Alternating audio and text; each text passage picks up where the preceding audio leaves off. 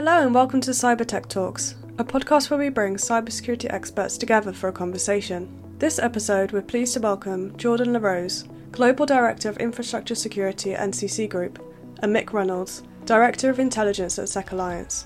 Jordan and Mick discuss cyber threat intelligence, focusing on three key areas why we should share cyber threat intelligence and the benefits that come from this, how that intelligence can be shared, and the types of intelligence that we should be looking to share across the different levels of intelligence itself. We hope you enjoy the episode. So, Jordan, just sort of addressing that sort of first question, then sort of coming back to why we should share threat intelligence. What are your thoughts around this from your side? Yeah, so working across the cybersecurity industry, this is a question I get from plenty of clients. You know, they're they're asking me, you know, what are the benefits? Right, I'm I'm sharing this information with others. Uh, maybe I'm getting some myself, but uh, you know, it's it's hard to see sort of a direct uh, line drawn between the benefits of of sharing intelligence uh, with other peers in the industry. Um, I think one of the one of the benefits that we've seen happen recently, and one that's pretty uh, pretty heavily into the the news right now, is that there's been a lot of takedown of ransomware groups. There's been a lot of decline in the profitability of you know the attackers and, and ransomware in general. I think the overall profitability of ransomware has dropped about 100% over the last year. Um, and threat intelligence plays a large part in that. It's something where, you know, everybody contributing to that larger effort, everybody sharing the techniques, tactics, procedures that they see, the indicators of compromise, all of these things that, you know, are, are going through these platforms those are informing those entities that are, are out there and combating them, whether they be cybersecurity firms or uh, international police agencies. Uh, it could be uh, one of the ones in the U.S. that we have. Uh, the FBI um, is very active in threat intelligence communities. Um, all of that information, however small, um, that's contributed by each one of these organizations contributes to that overall goal of diminishing the presence of attackers and diminishing the profitability and, and, success of their operations out there in the wild. So that I think is a key benefit because it's it's a a chance to be part of the greater good. I think when when you're talking about threat intelligence, um, does that match your experience within the industry as well? It does. And I mean, again, I think it's sort of an interesting sort of point as well, because the more that, that information is being shared, the more you've got that collaboration with the groups working together. I think all, what you're looking to do there is you're increasing the cost really for threat actors to do business within that sector or that region. So if you're all working together, you're understanding the campaigns, how they're being deployed, how they're being uh, used, and you're able to rapidly put defenses in place. What you're looking to do is you're effectively removing yourselves from being that low hanging fruit that they're looking for. And you're just creating that more resilient sector wide uh, approach overall. I mean, is that something that you're seeing over with the US as well?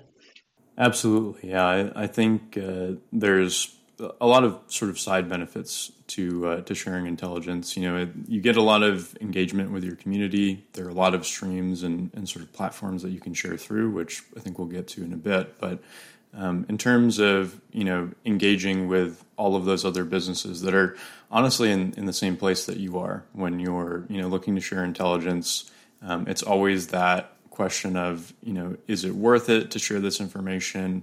Am i really going to get something out of it? But i think once you start that process and you start engaging with your peers and you know talking to them about the challenges that they have uh, a lot of times that can be the difference between a successful incident response and you know that one that one technique that you missed and that one backdoor that you didn't know about. Um, you know, turning into something that really heavily impacts your network. Um, I've seen it personally, actually, where uh, I've worked on incident response cases where you know the FBI has come in. Um, they've said, "Hey, this is the situation here's all of the intelligence we've collected on this attacker, uh, and they arm us with it as incident responders and, and you know essentially give us the the tools that we need to combat this stuff because ultimately you know a ransomware attacker can finish their job and completely ransom a network within a matter of hours sometimes.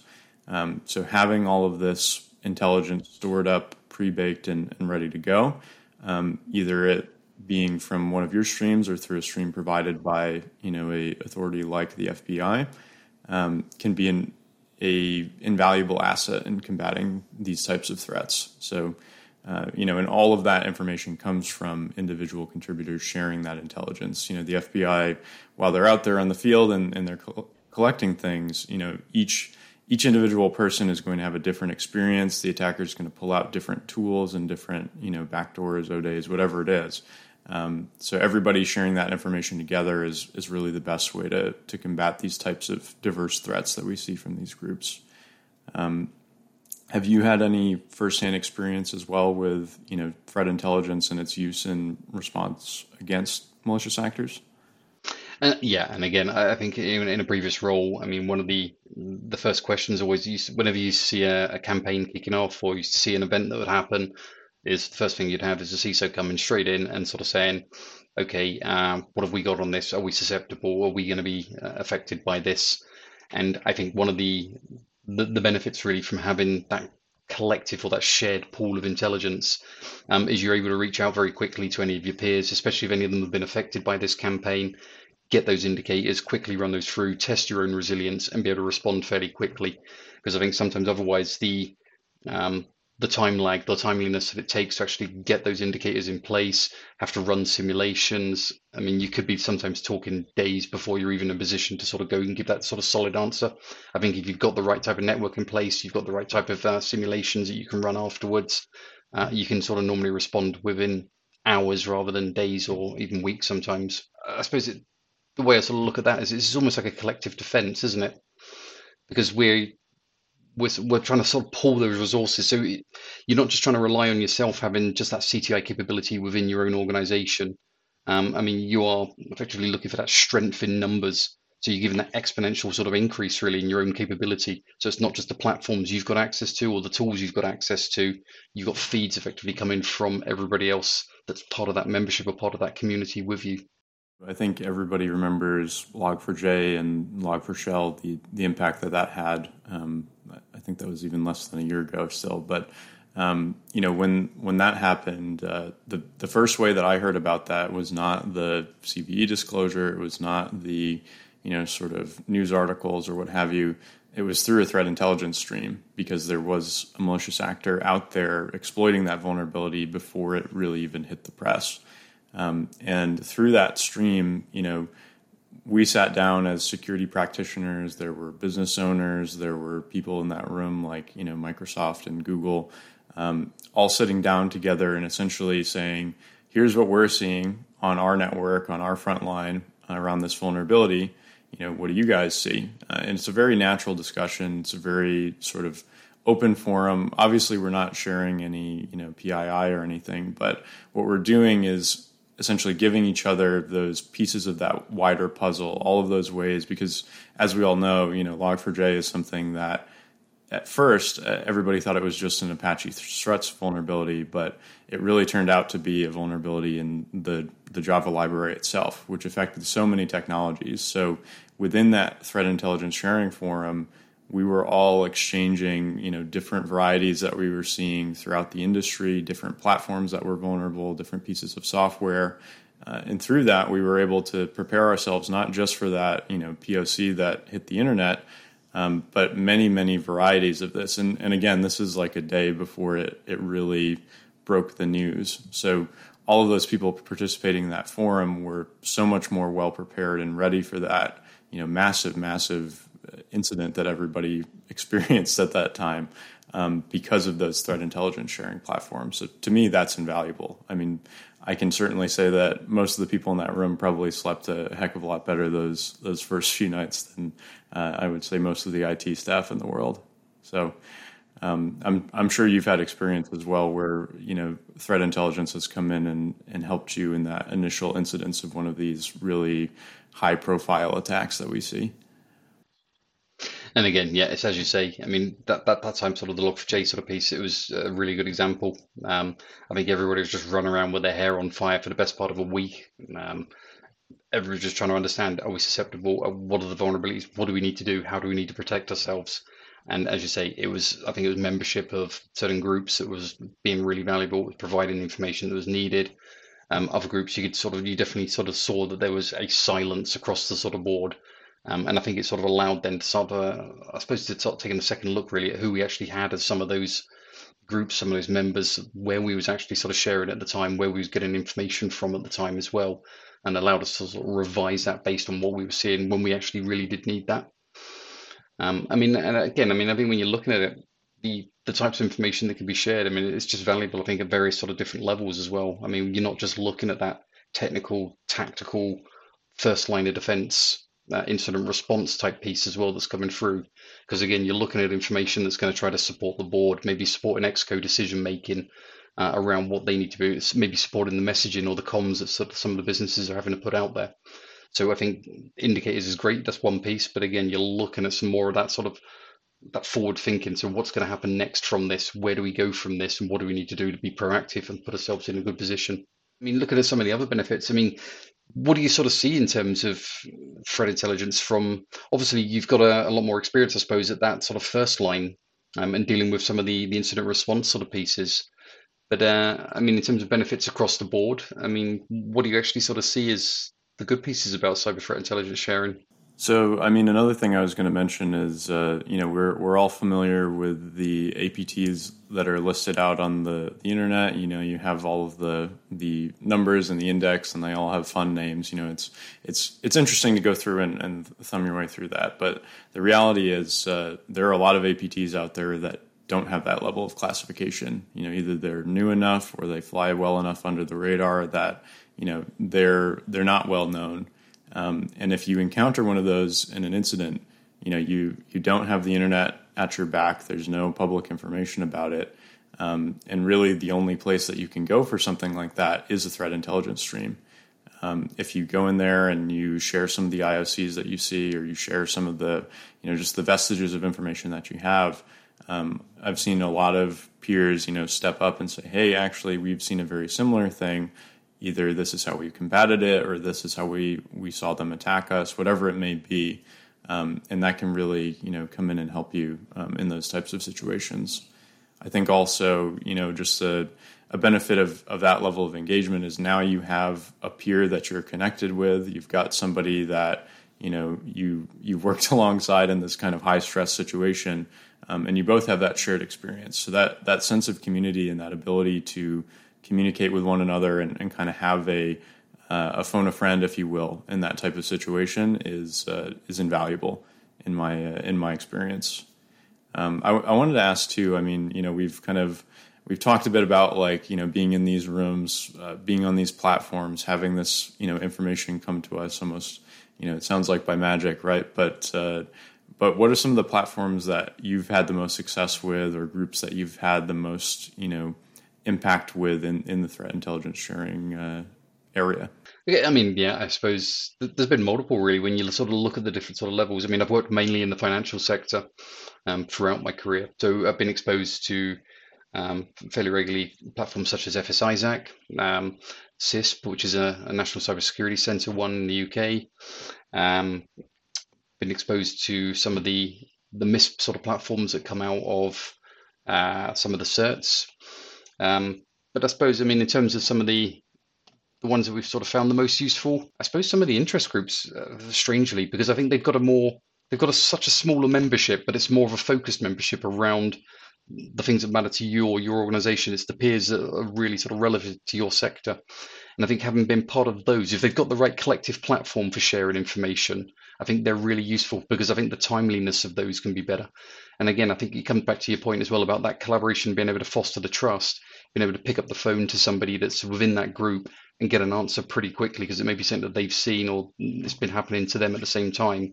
Whereas I think some of the the larger, um, the ISAC sort of style organisations at times, they can be a little bit more unwieldy. Um, the membership is quite sort of diverse, it's quite large. You don't have that, I think, that same sort of personal touch to some of those. Um, but I mean, flipping that around, I mean, what about from from your own perspective? What have you sort of seen really that's sort of been useful, or you think is quite sort of beneficial? Yeah, it's very similar, honestly, on the on the U.S. side. And I mean, I guess my experience is a little bit more uh, broad, um, not necessarily focused on a specific industry, but um, that's usually my recommendation as well. Is like participate in a few different levels of threat intelligence, um, and what I mean by that is, you know, doing those those larger platforms, you know, jumping into you know a MISP stream or something, uh, you know, participating in, for example, we were talking about the FBI. The FBI has, uh, I think it's called InfraGard as their threat intelligence stream. Um, obviously, it's an incredibly wide net that you're casting uh, in that uh, standpoint, but those types of platforms, you know, you can integrate them into your EDR, you can in, in, integrate them into, uh, you know, a SIEM or, or whatever you're using internally. Um, and just kind of consume that that bulk of data that you get out of that. Even if a lot of it isn't super useful to you, um, there may be some indicators that come through. Um, on the flip side, you know that sense of community, that that engagement, and that industry specific uh, sort of engagement that you can get through a special interest group is super key. Um, you know, like we've been saying, having having that uh, sort of direct personal relationship with peers in your industry, where you're able to come in and say, "Hey, you know, we're seeing a, an incident here, we're dealing with it, but we're not sure where to go from here, or you know, we want to make sure that you're prepared. Whatever the, the stance is at the time, just building those relationships so that you have that kind of safety net and that network uh, when things do get bad uh, can be really useful. Um, you know, I I can throw out a few special interest groups. I think the um, investment banking one, IBSIG, um, is really good. I'm not sure if that one's in, invite only, but uh, generally speaking, a lot of these, you know, if you go speak to your peers, either at a conference or you know, if you have any connections in, in the industry, um, you know, a lot of times it's just a matter of asking, hey, uh, you know, I'm interested in, in more threat intelligence. I'm wondering if there's some interest groups, and uh, generally speaking, there's there will be one out there for for you in your industry in terms of actually integrating this into your existing workflows. You know, it, most people out there they've got some kind of a uh, a SIEM, maybe they have a SOC, maybe they have you know some kind of defensive layer. Um, I think it'd be useful to kind of talk about where threat intelligence can contribute to that, and you know, I guess where the where the best places to focus that that information stream can be. So, uh, what's been your experience in in integrating that sort of thing, and where do you see the most benefit? Yeah, and I mean that was pretty much the point I was going to sort of come up to as well. It's also I think that's I think that's one of the the issues I've seen sometimes with uh, information sharing or intelligence sharing is there's there's sometimes a bit of a reticence from firms to get too heavily involved in it if they don't have a massive uh, CTI capability of their own. And I think some of that comes down to that ability to either automate uh, sharing of their own information back out, um, or actually have the means to actually ingest that information in the right way that they can use it. Um, and I know I've seen some of the platforms in the past that I've used for doing this is maybe we've had feeds coming directly into a TIP, so for intelligence platform, that would then have a connection through to uh, things like the SIEM, and then it can then trigger the alerts off the back of it. Again, otherwise it could be just going straight into EDR solutions, it could be going straight into the SIEM. But I think you're focusing really there as well is just purely on that sort of tactical technical IOC type data that's coming through. So they've got the benefits to using those integrations and using those platforms. But I think also there's there needs to be that understanding that you need to have other means to be able to focus on different types of products as you sort of start coming up to maybe more operational strategic intelligence. So if you're looking at threat landscapes, you're looking at horizon scanning, so you're looking at what's coming up over the future.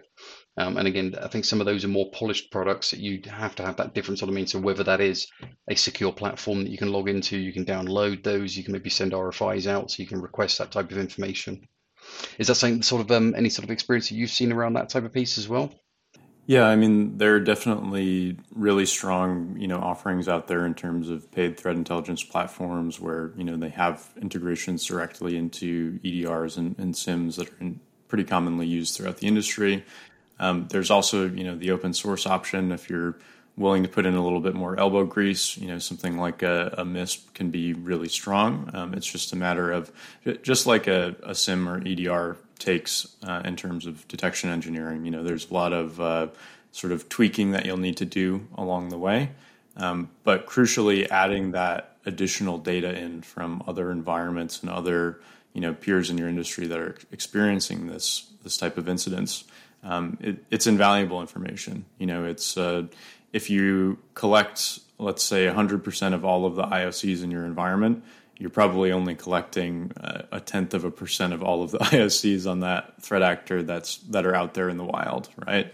Um, so having that additional layer of data, you know, it can take some tweaking, it can take some kind of, um, I guess, modification or refining, but ultimately it, it's going to really enhance those platforms. It's it's really just about how you you integrate that or how you ingest it because like you're saying i mean there's certainly the risk of information overload you don't want to weigh those iocs or, or ttps too heavily you don't want them to be uh, you know something that you're getting tons and tons of false positives day in and day out because you've you know ingested 10 million of them and you've only got 100,000 of your own. Um, so there's certainly some work to do in terms of weighting it properly and and giving it the right uh, the right level of integration into into what you're already doing. Um, but a finely tuned threat intelligence stream is an invaluable tool in successful detection engineering, in my experience. Um, do you have any sort of like tips or tricks for people that are trying to to accomplish that and you know tune those detection streams? I mean, I think setting confidence levels around the information that you're receiving before that goes across to, say, if it comes into a threat intelligence platform, making sure you've got the right confidence levels before that then gets shared across to the SIEM again. So, as you say, it's just reducing that that additional noise for the uh, the SOC analysts. So when they're seeing alerts getting triggered, they've got more faith, they've got more confidence around that.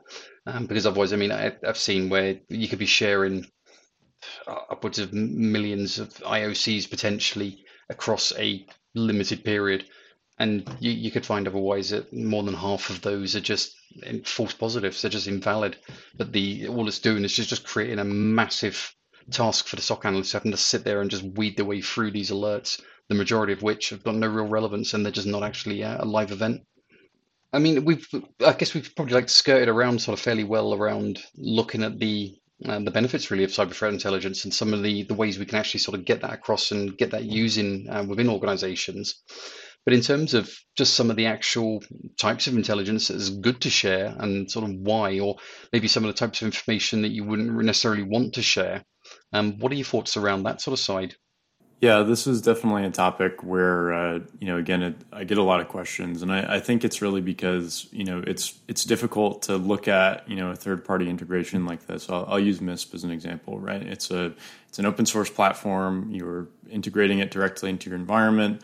Um, you know, if you're not familiar with it, you might not know what it's taking out of your you know streams or taking out of your SIEM or EDR and, and pushing back into the I would say the pool for everybody else to see. Um, so it's definitely about knowing your platform and knowing how you're integrating it into your environment. Um, but in terms of what you actually push out and share, um, definitely, you know, you want to make sure that you're looking at sharing things that are purely related to the threat actors, right? Like you, and that can be a fine line, right? Like let's say the threat actor comes in and hijacks a process on one of your machines you don't want to share information on that process. You know, there may be things within the process that uh, you know are giving away too much or showing too much of your your internal environment. Maybe that process is handling sensitive information. Um, so you know you you don't want to just take let's say a memory dump and, and share it to to the community because who knows what's in that that memory space, right?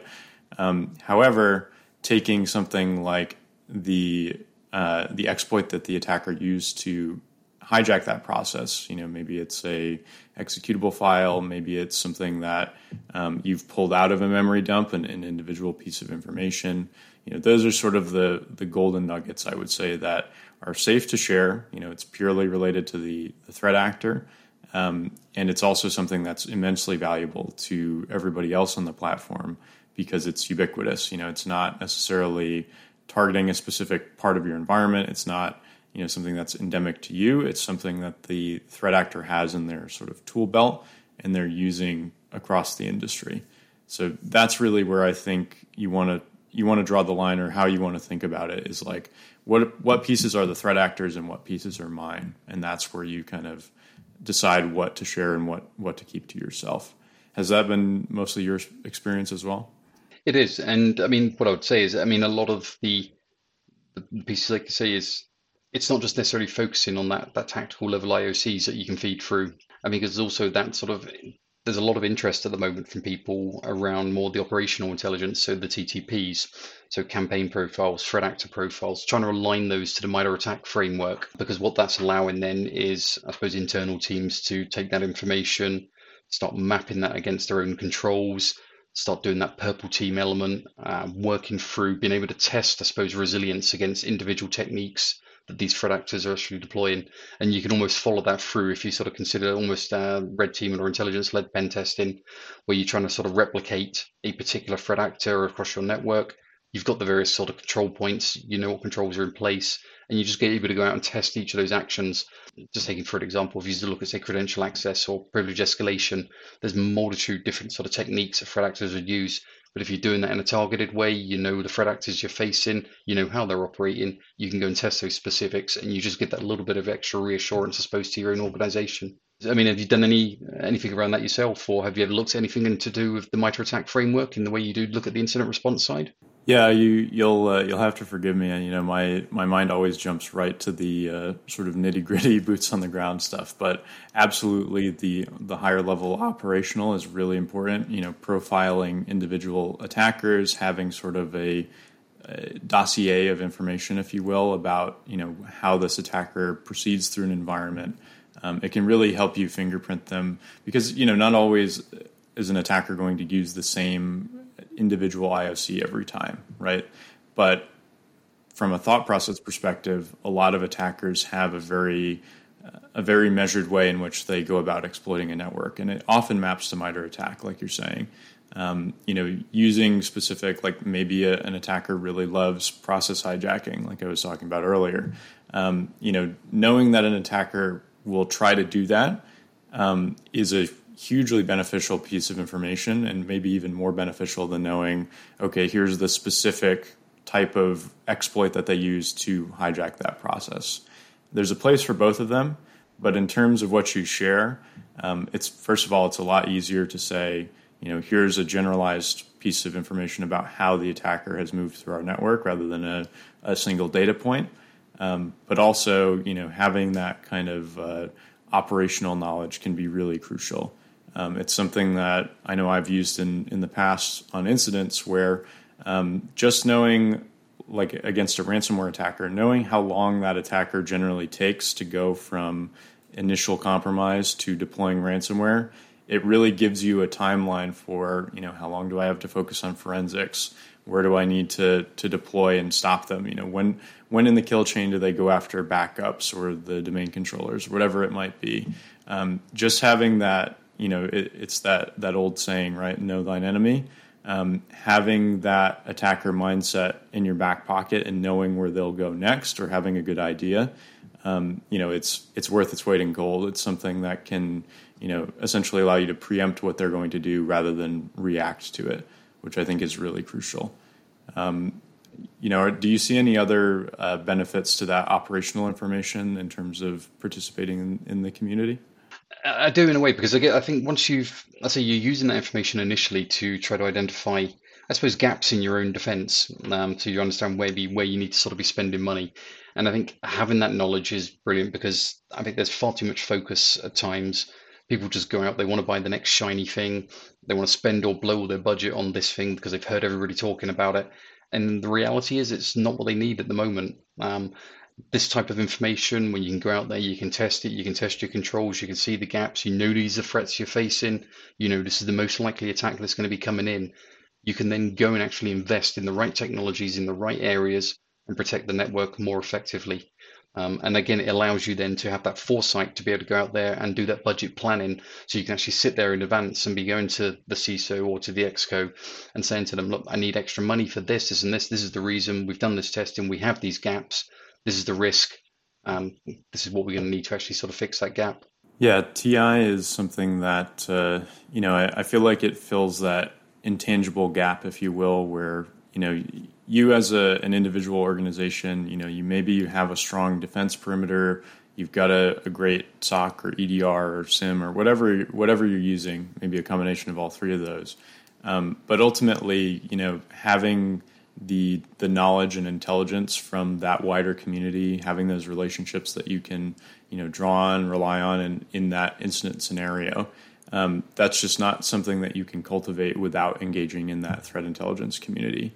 So I think you know maybe it's tough to to go out there and you know start crossing the wires and, and trying to in, integrate threat intelligence sharing into what you're doing but the benefits are you know tenfold of, of the work that it takes you know the the output that you can get, the the knowledge of attackers, and the the readiness that that you can you know experience and, and have within your SOC to these sorts of threats.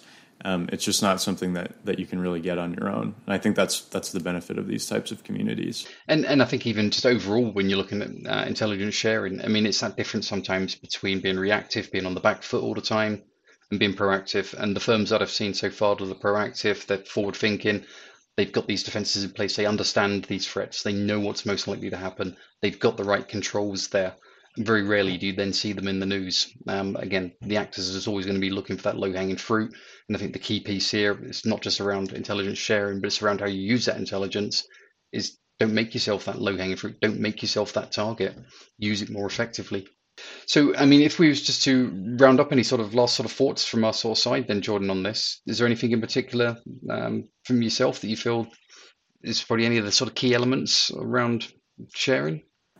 I think we really covered it well. You know, threat intelligence it's uh, it's something that it's it's really all about community. You know, security is a is a community subject to begin with. You know, in terms of learning incident response techniques or you know, becoming a better defender. A lot of that is about community too. Um, but there's really nothing more community driven than threat intelligence, you know, and it's only as strong as what we all individually contribute to it. So, you know, getting out there, participating in that community, um, you know, it's a, it can be a scary, scary subject, but the uh, the benefit of it is, uh, as I said, you know, it's something that you really can't produce on your own, um, and it's something that I think will, you know, enhance your ability to respond to these types of, of threats in ways that you know you, you may not even realize. Um, having that support network out there, having those um, you know points of contact that you can uh, you can work with and, and, sort of bounce ideas off of. Um, you know, just having those those peers. Uh, not not any one of us knows everything there is to know about computers, um, and you know, participating in a community like this, perhaps when we put all of our heads together, we we can or we can get as close as, as we possibly could, right? Yeah, and I, th- I think just a, probably as last thoughts from my my side, it'd be, I suppose, from an organisational perspective, is just don't overwhelm yourself. I mean, understand what your own information requirements are, um, what you're actually looking to try to achieve. From that, plan the best route for information sharing. So, what information you're actually looking for, and go and find the right groups. If you have to scout around a little bit, you have to sort of mix and match, do that. There's enough groups out there that you'll always get that type of information you want to. Don't just try to sign up for everything. All you do is you just overwhelm your internal team, and they'll have a lot of trouble trying to sort of weed out the wheat from the chaff. But um, yeah, I mean, with that in mind, I mean, uh, thanks very much, Sean. I think we've pretty much sort of covered off those points. Thank you for listening to this episode, and a big thank you to Mick and Jordan for providing insight into threat intelligence sharing. We look forward to bringing you more episodes with cyber experts. Make sure to subscribe and follow the podcast on Twitter and LinkedIn for further updates. This podcast is brought to you by Crest, an international not for profit membership body representing the global cybersecurity industry.